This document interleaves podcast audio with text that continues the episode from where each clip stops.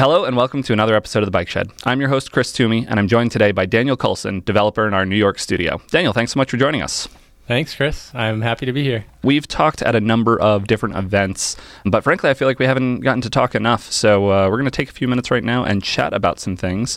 In particular, one of the topics that I would love to dig into is the fact that you have taken over maintaining our FactoryBot and FactoryBot Rails gems, which I think at this point are our two most popular open source projects. So, how's that going? Well, I, I guess I've uh, uh, officially taken them over. It's you heard it here first. Was that not true? No, I think it's basically true now at this point. It wasn't like an intentional move, but I had been working on FactoryBot a little bit mm-hmm. before I joined Thoughtbot and had some ideas about things that would be interesting to build. And when I joined here, I realized that no one was really actively working on it. Josh Clayton, who had been maintaining it for a bunch of years, uh, ended up getting busy being a development director and, and doing all sorts of other things. Yeah, it's got a bunch going on. and the issues had started to accumulate a bit. The pull requests had started to accumulate a bit. So I've been spending most of my Fridays since I joined about six or seven months ago diving into the library, trying to resolve as many of the open issues and things as I can, and getting a plan of action for a 5.0 release, which is pretty close, and then brainstorming for the future. brainstorming for the future. Well, I will say my very minimal experience with open source is that it is a largely thankless endeavor with a good amount of noise in terms of issues and things that are coming in, as opposed to like actually being able to dig in and, and do the work. So, in the spirit of that, thank you for the work sure. that you're doing on a gem that again, like the it is incredibly widely used, but within every single Thoughtbot project, it is so core to how we think about testing and how we work. I can't imagine working without it. In fact, we're doing more and more JavaScript these days, and one of our right. developers internally is like, I looked around and didn't see a factory bot for JavaScript that I liked, so maybe I'm writing one of those. And I'm like, oh goodness, yeah, I go. saw that. I saw that. Uh, this is in no way an announcement, by the way, internet audience of a project. This is just some people on a Friday hacking around with a thing. But it could very much go in that direction because we really do believe in the ideas here. But yeah, so thank you, Daniel. Well, thanks for thanking me. You're welcome. So it's interesting. You described the process as like you came in, and the first thing that you sort of needed to do was scan through and triage and clean up and catch up on old issues. What was your process like on that? Yeah, that's an interesting question. I feel like I spent a good amount of time reading and rereading issues, trying to figure out which issues were common and github i think now has this this way of like linking up related issues i think they're using the machine learning which is very exciting oh, that's I assume cool. i don't know how else that could work so but now i sort of like wish that i had that a little sooner because that's mm-hmm. essentially what i was doing is trying trying to figure out you know there may be 20 30 something open issues and 20 30 something open prs on both factorybot and factorybot rails a lot of the stuff in factorybot rails was actually related to code in FactoryBot. So there's there was a lot of kind of like shuffling around issues, consolidating things so that I could see what actually needed to be done. And I think kind of the next thing was just to go through and, and tackle any that were fairly easy, mm-hmm. just so that it seemed like not quite as much work. Start making some progress and move yeah. in any direction as long as it's vaguely forward, sort of thing. Exactly, exactly. Beyond that, it's been trying to be really good about keeping on top of any new issues that come in because I find it's much easier to deal with a problem right away and like when the person is there and ready to communicate with you. Whereas if an issue's been sitting around for mm. a couple of years and you have a question, that person might not be around anymore to even answer your question. So you kind of, it can be hard to figure out what the issue even was. Um, in some cases, I've had to just close things because I didn't know what the issue was and mm-hmm. the person was no longer around to respond. So right. There's a wonderful blog post that I saw a while back and I may be misattributing this and or misnaming it, but I think it was something like being an open source gardener by Steve Klabnik talking about uh, again I'm, I think I'm getting most of these uh, details right but it was talking about him coming into Rails and trying to help out with the overwhelming volume of pull requests and issues and things that were coming into that project and just trying to come in and help and he had actually a pretty specific process that he was using to guide how he's going through how he's reviewing issues that same sort of cross-linking that you were talking about mm-hmm. the human machine learning as it were but yeah, that's a it's an interesting one for anyone that's in a similar boat. So we can link that up. But it's a complicated thing, and my again very minimal experience. I have like a couple Vim plugins online that got surprisingly popular, and at this point, I don't have a ton of additional functionality that I want to add. So mostly my job is to say no, Right. and ideally do it in as tactful of a way as possible. But have you found a similar thing where a lot of a lot of what you're doing now is just saying, mm, "I can see why you would say that, but no, we're not going to do that. We're not going to go in that direction." Yeah, no, that that's a really interesting point. If you say yes to everything, you'll end up with a library that has too much. It has things that a lot of people aren't using. It will probably lack direction, and then you'll be maintaining all those things for as long as you're maintaining the project. So yeah, you you do have to be thoughtful about what the project actually is and what the limits are of the project. There's definitely some things that I've closed and said, actually, we're going to go in a, a different direction here. I think I'm getting better at that. I feel like the first time I had to close somebody's PR took me like three weeks to get up the courage to to close it. I have like, definitely sat on and waited around like, uh, er, I really owe a response to this, and I'm pretty sure I know that the answer is going to be no, but I don't want to say it today. Maybe tomorrow. Maybe I'll come back to this. Yeah, because you know that somebody took the time to actually open a PR, and like I'm so grateful to people who open even the PRs that end up getting closed. Like that contribution is still valuable. I want to see that. And you want to encourage it as well. you don't want yeah, people to and come in and see that you it, close absolutely. every. Yeah. You, you know, I'd love for everybody listening right now to be contributing stuff to to FactoryBot. Just know that Daniel may uh, bring down the hammer and say no. I may say no, but but yeah, keep the issues and the pull requests coming. It is such a delicate line to walk of trying to be welcoming and, and keep this sort of community and the like open source is a wonderful means of building software, but it's also incredibly complicated and there's the subtlety of measuring someone's submission. If someone's put up a pull request and saying, Thank you for the work and I appreciate what you've done here. But for reasons that are perhaps slightly outside your view, or I think one of the things is often folks don't consider the maintenance cost because once mm-hmm. you merge that in, like you have somehow sort of backed your way into being the maintainer of these two very popular gems. And that means any code that you take on is, is sort of yours. It's your responsibility. This other person most likely will not be there when, unfortunately, that addition that they made conflicts with something else or has a problem or has a bug in it. That's yours to manage. Moving yours being Daniel, uh, right, right. and that's something to be considered. So it is. It's a complicated and subtle world. Yeah, I think like anything, it's about communicating what you're trying to do. So if somebody opens a pull request and it's going to end up getting closed, you know, thank them for their effort and then explain why you're not going to end up merging that. You know, what mm-hmm. what is the reasoning behind it? If you communicate what what your intentions are, usually people are all right with it. I haven't actually had anybody, I don't think, since I've been working on FactoryBot, FactoryBot Rails, say like, "Why'd you close my PR? How dare you?" Oh, that's People have awesome. been really good about it. That's great. I certainly prefer to hear that. I'm definitely in the same boat where I do try to give as much of the why, uh, not Yeah. just a no, we're not going to go in this direction, but the the reasoning, the here's the direction that we are thinking of, or here's the way that we view this project and why we think your suggestion is out of scope. But I find that that means that every answer takes me more time than I would like.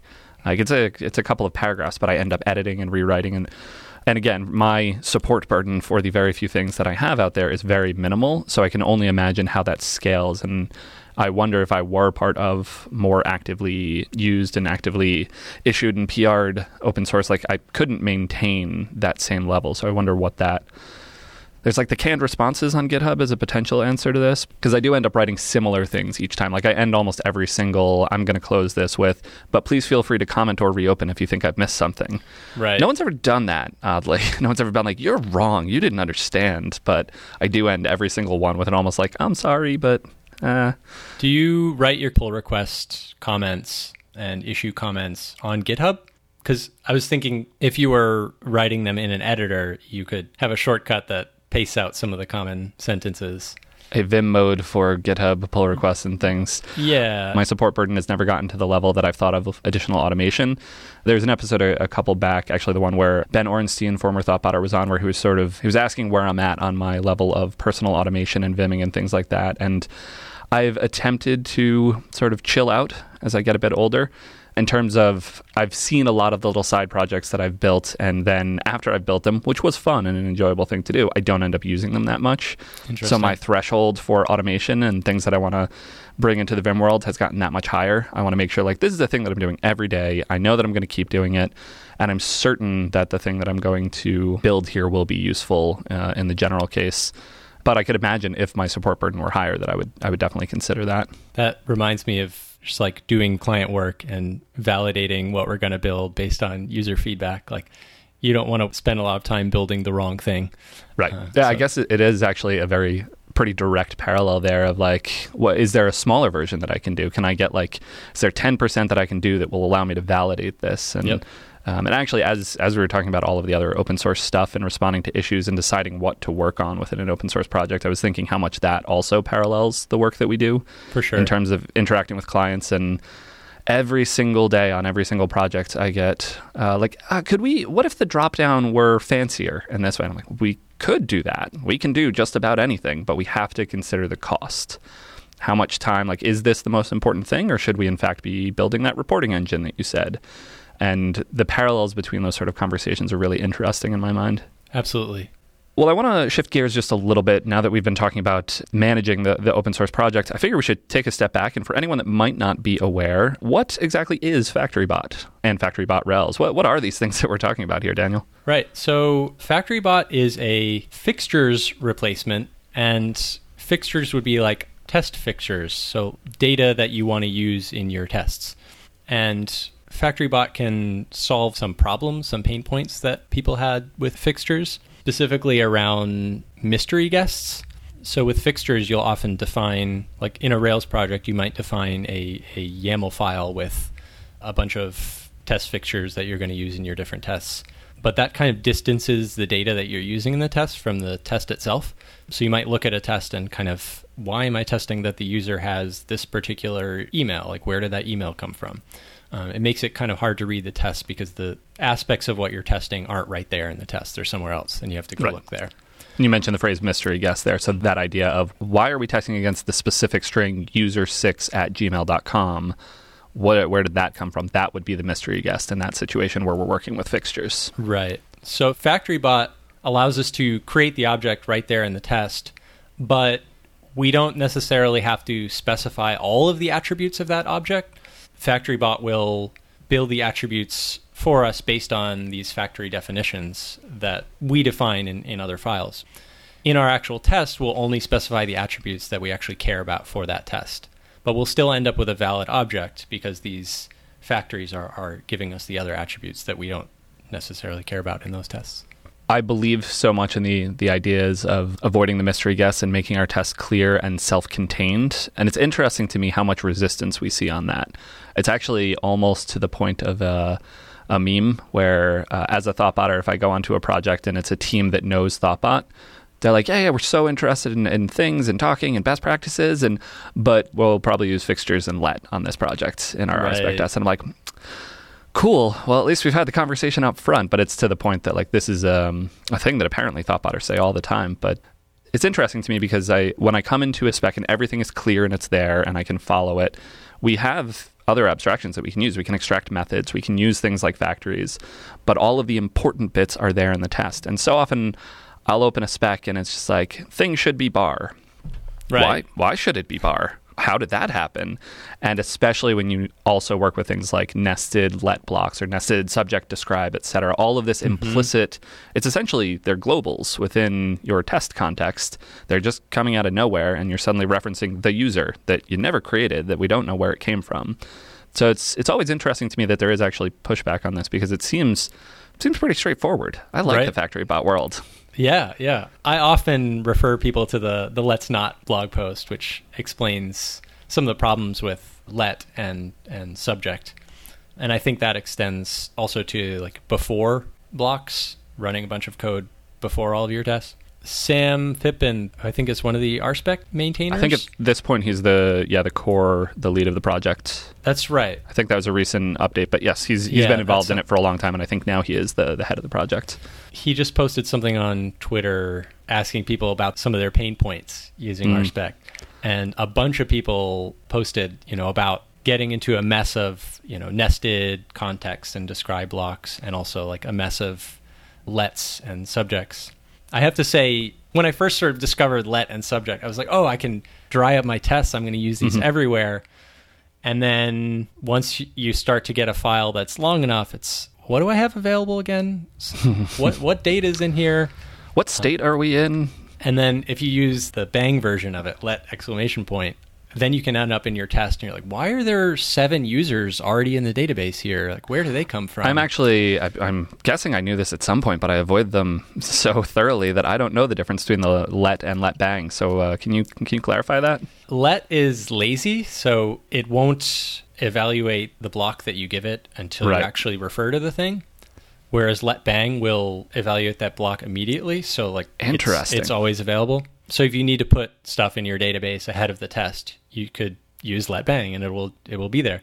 Uh, for some reason that like that just layers on as uncomfortable as I am with let let bang now like I've always been like at least it's lazy and like we only use it if we're using it uh, I still don't I still don't want it but I'm all right so there's a let bang good to know yeah and and I loved it at one point and then yeah. I started to feel the pain and I think there's sort of a an underlying theme around duplication or wanting the desire to dry up code and the fact that that's been such a core ideal to programming that I think one of the things that I see at Thoughtbot is a little bit more forgiveness of duplication in test code particular and frankly in general code. I think this is a historically for a long time people have been very clear on wanting to remove duplication as much as possible. But more and more, I've heard voices, particularly like Sandi Metz, talking about duplication is better than the wrong abstraction. So Absolutely. feel free to duplicate for a little while. When you've got three or four of the same thing going on, then start to abstract it out. But we don't need to be removing all duplication all the time. And I think tests are an example where actually, like comparing the two different versions, the deduplicated code where I pulled everything out into lets and subjects and things like that, versus a version where I've extracted maybe a method or two and given things names, but mostly I'm, there is a bit of duplication between them. I vastly prefer that duplicated version because my ability to come in and interact, understand that spec in totality just by reading it and add an additional spec or modify that one, it's just so much higher.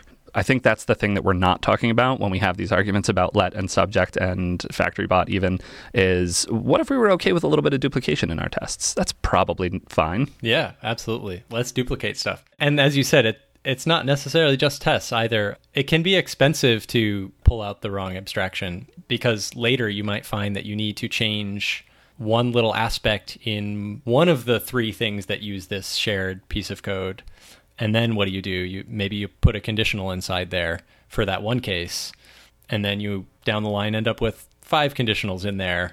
Yep. And at that point, maybe this is not a shared thing. You actually have three separate code paths, and it would have been a lot cleaner to just keep them as three separate code paths. So yeah, I think that's especially true in tests. Like you have to think about whether the things are likely to change independently and accept that you likely can't answer that question with absolute certainty with the information that you have at the current moment. But I, I think that is the right question, but also recognize like, you know, we've gotten that answer wrong most of the times that we've asked right. the question of ourselves. We right.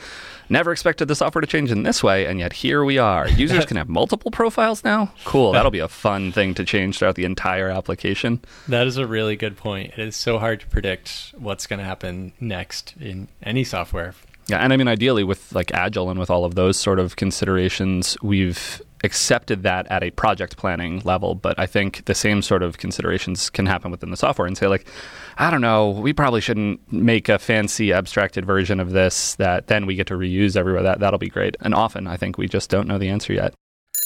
We're going to take a quick break to tell you about today's sponsor. This episode of The Bike Shed is sponsored by OneMonth.com. As you know, we here at Thoughtbot believe in the power of online education. Did you know that 50% of the best paying jobs call for the ability to code? OneMonth.com is the absolute best place to learn how to code in just one month. Perfect for those who are starting out. Their courses have helped over 60,000 students go from knowing zero about coding to building programs in languages like Python, Ruby, and JavaScript. OneMonth.com graduates have gone on to get jobs at prestigious startups like Airbnb, Instagram, and Spotify. OneMonth.com's courses are easy to follow with step by step video tutorials, instructor led with weekly assignments reviewed by your instructor, and results driven, with each student graduating the course with a portfolio of projects to show prospective employers, as well as a certification of completion. Are you interested in taking your career to the next level?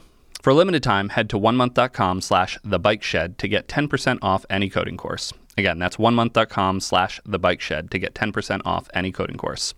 Thanks to onemonth.com for supporting this episode of The Bike Shed and for supporting online education. I want to share a particular example and, and get your thoughts because I don't know if everyone agrees on this one, even within Thoughtbot.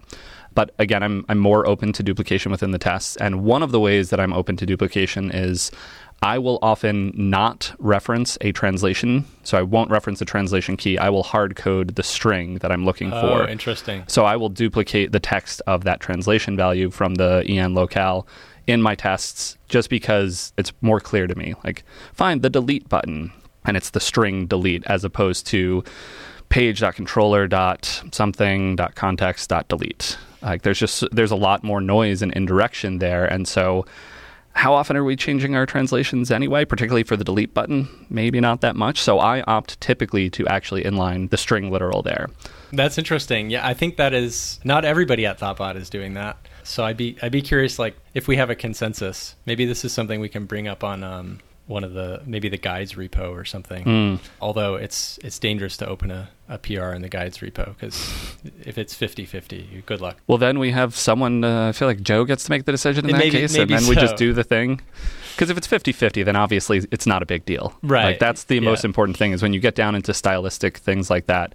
I remember a long, long time ago, or actually, I feel like I might have even been here for more than one. Is it single quotes or is it double quotes Oh in Ruby gosh, yeah. files? I feel like we've at least changed that twice in my time. I was staunchly in the single quotes camp, no question about it.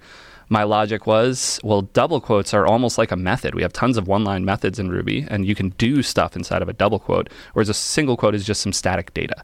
So I feel like they're different enough that I want to keep that differentiation. I lost for anyone keeping track on the internet. uh, Thoughtbot is very clear on the fact that we are double quotes, and it doesn't matter. It doesn't not matter. important. It is perfectly fine. I I was staunchly opposed to it, but I also was I, even at the time I was like, all right, cool. That's what we're doing now, because I, I do believe strongly in the idea that consistency is more important than what I believe to be the slightly more correct version. Having worked with them for this long, I actually have just come around to actually it's nice that it's just the same thing and I don't have to change it depending on like, oh, this string now needs interpolation. I need to change the quotes around it. But Yeah, I, I think these conversations they can go on and on and mm-hmm. as you said it, it doesn't really matter which one you use and it's sort of ends up being not the most interesting conversation. It's like white space, which quotes you're going to use, trailing commas. There's certain things that like I can see the arguments and aren't necessarily the most important thing. I think this is what is it, standard RB that people are talking about that's supposed to just yes, it's just opinionated, it just does the right thing and As you far don't as just, I understand it, standard RB is a configured, locked-in version of Rubocop. So it's it's doing the same things as Rubocop, but it's gotten a little bit nicer handling around fixing. But it is still a Rubocop, like it's a layer on top of Rubocop, as opposed to a true uh, Right. formatter. My impression was that it was Rubocop, but you can't configure it. Yes, If- it's if you- Rubocop, and we don't talk about it. exactly. Yeah. So it could save us some time. Oh yeah, we're actually we're using it on at least one project in Boston right now, and as far as I can tell, everyone's like, "Yeah, that was obviously the right thing to do." Nice. Because none of the things that we might argue about and might try and configure are more important than just having a thing and having it work. Right. But yeah, I agree. It would be nice to just have a thing, formats the code. Yeah. We never have to talk about it. We can f- focus on other interesting problems. Yeah, the real stuff. This was actually a topic that came up at lunch today. We were talking about auto formatters. And unfortunately, Ruby is sort of lagging behind some of the other worlds. And I, I'm spending a lot of time in JavaScript and other languages that do have a, a clear answer to formatting at this point, uh, particularly prettier in the JavaScript world. And coming back to Ruby and having to manually format and determine, like, oh, do we leave off the optional parens here or do we put them on? Do we leave off the optional braces or do we put them on? And Ruby actually has such an interesting syntax that there are a lot of different ways to write the same thing. And I've just I've so enjoyed working on projects where I can just type a syntactically any syntactically valid version of the code that I want and just hit enter. And I even like I've noticed myself I have a certain like I'll just step back and kind of like point at the screen as the auto formatter does the thing, Nice. which is a nonsense thing, and I'm surprised that I'm saying it on the internet radio now. But but I, I enjoy the fact that I don't have to do that that much. That it's like a little yeah yeah fix it for me, and I get really sad when I come back to Ruby and it doesn't have it. There's one that I've seen called Rufo R U F O hmm. Ruby formatter. I assume is what that's short for, or Rufio. Who can say? I would say it's not opinionated enough. It didn't get there, but Interesting. such is life. Have you worked with any of the the more like you do not decide what your code looks like? It decide like Prettier or any of those. Not much. No, not much. They're fantastic. Once you try them, oh man, it's a whole different world. But we talked briefly about what FactoryBot is and where it gets used. So it's replacing fixtures, but it also has a number of niceties around, oh, I want a variant of this active record object. So I want a user, but I want a user with these permissions. Right. And so FactoryBot has a mechanism that's called traits that allow you to define and name a set of values for attributes. So you can say like user with admin access. And that sets admin true and maybe some other flag or whatever it happens to be. And then you can say create colon user comma colon with admin access. So traits are awesome. I love the, the like very much in the ruby spirit. They read very fluidly. It reads pretty much like i as a human would say to another human how i want the thing to work. Sure. but one of the things that I've found is I've been on projects lately that make heavy use of uh, Rails enums. So active record enum specifically. And I find that I'm defining a trait for every single one of the enum values. So say we have an enum like state and it's active, archived, deleted, pending, or you know, each of those. I want a named trait for each of them. I end up handwriting this, but is there some magic that we could do to just make that work in that classic Rails sense? Yes. I'm glad you're bringing that up. That is the thing that we are working on. Really? That's Yep. so exciting. I tried it one afternoon and I do not know enough Ruby to work on uh, that project. Let me be clear about that. Yeah. So you can ask, I think the method is define traits on an active record object. So you can look at what traits are defined and do some fun stuff with automatically defining them. Traits there, is that on the active record side? there was an open issue for a, a long time about that. I think maybe two or three years ago, even somebody brought this up. And then I ended up pairing on it with Lance, who is a new developer in our Raleigh office. Welcome, Lance. Welcome, Lance. So we started in on that, and I haven't picked it up since then. So maybe either Lance will want to continue pairing on it, or somebody else, if anybody else wants to pair on it. That's awesome, though. I yeah, I mean, I would be interested as well. but it's it's definitely a thing that can work, and it'll probably be in I'm guessing 5.1. Which you're working on the the 5.0 release, you said, correct? Exactly. Yeah. That's what we're we're heading towards now. So what uh, what sort of things are in scope for the 5.0 release? a lot of it is actually just cleaning up stuff that's just that's been in there that didn't need to be in there anymore. I removed support for the end of life Ruby and Rails versions. Removed a bunch of deprecation warnings, things like that. So that always makes me happy deleting stuff that we don't need anymore. The thing that I'm kind of the most excited about, but I'm also kind of the most scared about because it's technically a breaking change. There is a setting right now called use parent strategy, and by default, it is false. Basically, when you're creating objects and they have associations, you need to create the associations as well and, and save those along with your object. Mm-hmm. When you're building objects, So is this, for a quest- instance, using build stubbed? not even that- build stubbed. The, okay, just build. build stubbed actually we can talk about that after it it, it kind of does the right thing it doesn't create anything it, it Gotcha.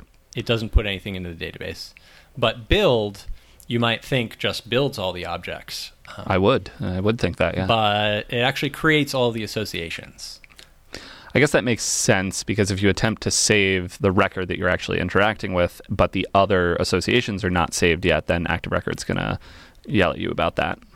i think depending on how you define the associations it might do the right thing and Or, and- yeah, and- autosave in that case for the other records. But one problem is if you're validating presence of IDs, association IDs, like foreign key IDs, that is, the IDs won't exist because nothing's saved. So you'll end up building an object that is not fully valid. if you build everything. So there there's some quirks there, but we introduced this setting because a lot of people did expect build to build things all the way through. We introduced this use parent strategy setting.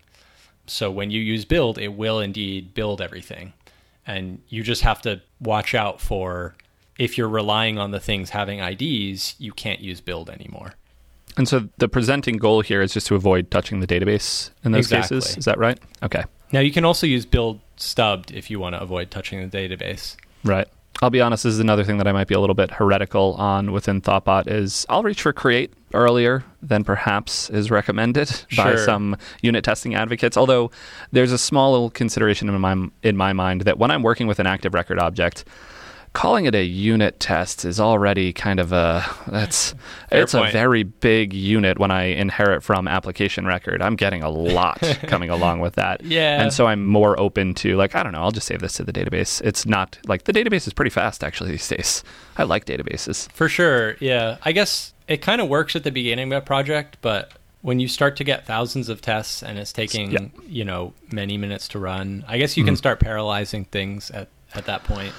Yeah, I mean, ideally, not have to do that. And a fast test suite is super useful. I do use build stubbed a lot, but when I'm starting, there are particular active record level things. I guess my actual goal would typically be to pull things out of active record objects and to put them into other quote Right. unquote service objects, which is a phrase that doesn't actually Yes. mean anything, but it's Yeah, I'm all for for pulling stuff out of models. It's very easy to end up with humongous models in Active Record. And yeah, there's already a lot built into them. So if you put all of your business logic in there as well, it can be pretty overwhelming. So yeah, lots of smaller objects is a nice thing. Right. And those tend to be like they're not going to touch the database because they don't know how. And so I lean towards that. I will build stubbed from time to time, particularly if I have active record objects that I'm using in, say, a view spec or some other context. But when I'm working with the objects directly, or if I'm doing query tests, that's the other one where I'm like, I actually would really like to round trip through the database to make sure my query object does the thing that I want. And I find that that's a lot of the code that I have been writing over the past couple of years as, as I think about it out loud. Mm-hmm. But still, build stubbed is fantastic, and, and avoiding the database when we can. I'm just, if we're being honest, I'm a little less finicky about that than I may have been earlier on in my career.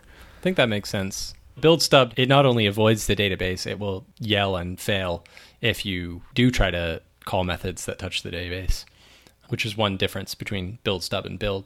But you do pay a little performance price for that. Like it has to define a bunch of extra methods that raise. Hmm. One of the advantages maybe of flipping the use parent strategy option from false to true is that build now becomes a little bit better per, for performance if that's what you need. If you don't care about the thing having IDs, then build can work fine. Interesting. Yeah, now that you say it, I, I realize that I actually I'm either on the create side of the aisle or the build stubbed. Right. But I find myself very rarely at the build level, which is why some of what you're describing, I'm like, huh, that's interesting. I haven't really thought about that or heard about that. yeah, no, no, that's an interesting point. I'll have to ponder that more. Well, I hope I didn't just sideswipe you and now you have another thing to think about while maintaining this not at all. project. I'll say I actually often don't use FactoryBot. If I am testing a method that only cares about one single attribute, Mm-hmm. I'll often just build the object with .new. So user.new instead of build user. Exactly, exactly. So it's only where I actually need the object to be a valid object. Mm-hmm. Um, the moment I start like fighting with, oh, I need to set this. Oh, and I also need to set this. Oh, and I also need to set this. Then I'll definitely use factory bot. But if it's really just, oh, I only need to set the user's email and then my test relies on that email being there, often I'll just create the object with new, which is a little faster. You- You're paying an overhead for going through some extra calls. It's interesting to hear you say that because I think I've heard Josh Clayton say similar things. He might even have a blog post on the topic, um, which is funny as two maintainers of FactoryBot are like, ah, maybe you don't need FactoryBot all the time. I will say I, I end up on the other side of things, and it, in my mind, I think of it similarly to the single quotes, double quotes argument of I just want to have a, a consistent way that I, and particularly a team that I'm working with, will do this. It sounds like you have a very cohesive set of logic around when you use .new on the active record object versus create versus build or build stubbed. But ideally, and particularly when I'm working with teams that I'm, I'm trying to mentor and, and guide along, I want to narrow down the options that we have to think through. But again, if we're being honest, like I kind of like having less options to pick from on a day to day basis as well, and being able to just do the work and focus on the things that are more, you know, business facing, but I say that as if it's a judgment. I do not think this is a. Ju- I'm just like, huh, this is why I do it that way. But it's interesting that both you and Josh say the other side, or say that they, you know, take it in a different direction. I trust the things that the two of you are saying very much. It's it's a great point though. Like you can just use create all the time and not have to think about any of these things, and you would never run into any of the gotchas with this use parent strategy option, you can't go wrong with create. It's it's going to work. Well, except when your test week gets too long, just, which I do agree. Like I, exactly. I, absolutely use build stubbed, but now I've narrowed my field of choices down to create or build stubbed. That's right. basically the two that I use. I use the pair variants as well, create pair or create list or things like that. But the goal is to narrow it down as much as possible and have as few options to pick from, considering how many other decisions I have to make throughout the day. No, that, that makes a lot of sense. And, and of course, you can always try to go back, and if your test suite is really slow, I don't know what you do at that point. You know, maybe swap all your creates for build and see what see what fails, or I have actually done that on client projects where I'm like, you folks are creating a lot of objects, and we're in a view spec, so let's just see. Let's just check what happens if I switch this to build stubbed. Right. And then there's actually two interesting considerations of you definitely should not be mutating the object in a view, so this better work. And if right. it doesn't, we're going to look at that. We're not just going to say, "Oh well, I guess we have to use create." We're going to say, "What the heck are we doing in this view here?" That's that shouldn't point. be happening. but then also, in most cases, it does just work, and I'm able to take a lot out and actually reduce the time down that way. I've also seen a lot of feature specs that could be model specs or view specs. Mm-hmm. That's a that's a heck of a win when I can be like, "Oh, you know what? We can just you're not actually doing anything here. You're not clicking any buttons or going anywhere. You're just rendering a page and showing that the text is on the screen." do I have a testing method for you? Nice. Yeah, that makes a lot of sense. Yeah, the feature specs can can be a pain point. Especially with a JavaScript driver, which most of the time folks just at this point at the top of the file, JavaScript all the things, which oh, is true because right. often on the apps that we're building have more and more JavaScript. So it just makes sense to turn that eh, again in the like, I don't want to have to think about it on a per spec basis. Is this one using fancy JavaScript or not? But so as a result, the, that's a costly default to be in. So that's a place where I sort of take the other side of the aisle. Definitely. Let's see. Anything else you want to cover? I feel like we've covered a whole bunch of fun stuff. I went on some diatribes, lots of opinions. I'm feeling good. Yeah, it's good to have opinions. Is it a, it is. A strong opinions, loosely. loosely. held? Seems yeah. to be a, a theme here. Absolutely. Well, Daniel, with that, I think we have covered just about enough of the world of open source, factory bot, testing in general, plenty of opinions scattered throughout, which is a lot of fun. So, Daniel, thank you so much for joining us. Thank you. And where can folks find you on the internet if they want to keep up with uh, what you're working on? Probably Twitter my handle is Dodecadaniel, which is complicated. We'll put that in the show notes so that uh, yeah. we don't have to try and spell that. It's vaguely phonetic, I think, but it's the number twelve because I was a twelve tone composer in a uh, we'll call it a past life or something. Anyway. All right. We'll have to have you uh, back on another time in the future to talk through more of what that is about. But sure. uh, yes, we'll definitely include that in the show notes as well as links to FactoryBot and FactoryBot Rails. And folks can uh, watch as you comment and manage all of those projects moving forward. So, again, thank you, Daniel. Thanks, Chris. Show notes for this episode can be found at bikeshed.fm. If you've enjoyed this episode or any of the others, you can leave us a rating or review on iTunes or share it on Twitter. And if you have any feedback for this or any of the other episodes, you can reach us at at underscore bike shed, or you can reach me at Chris Toomey on Twitter, or you can email us at hosts at bikeshed.fm. Thanks so much for listening, and we'll see you on the next episode. This podcast was brought to you by Thoughtbot.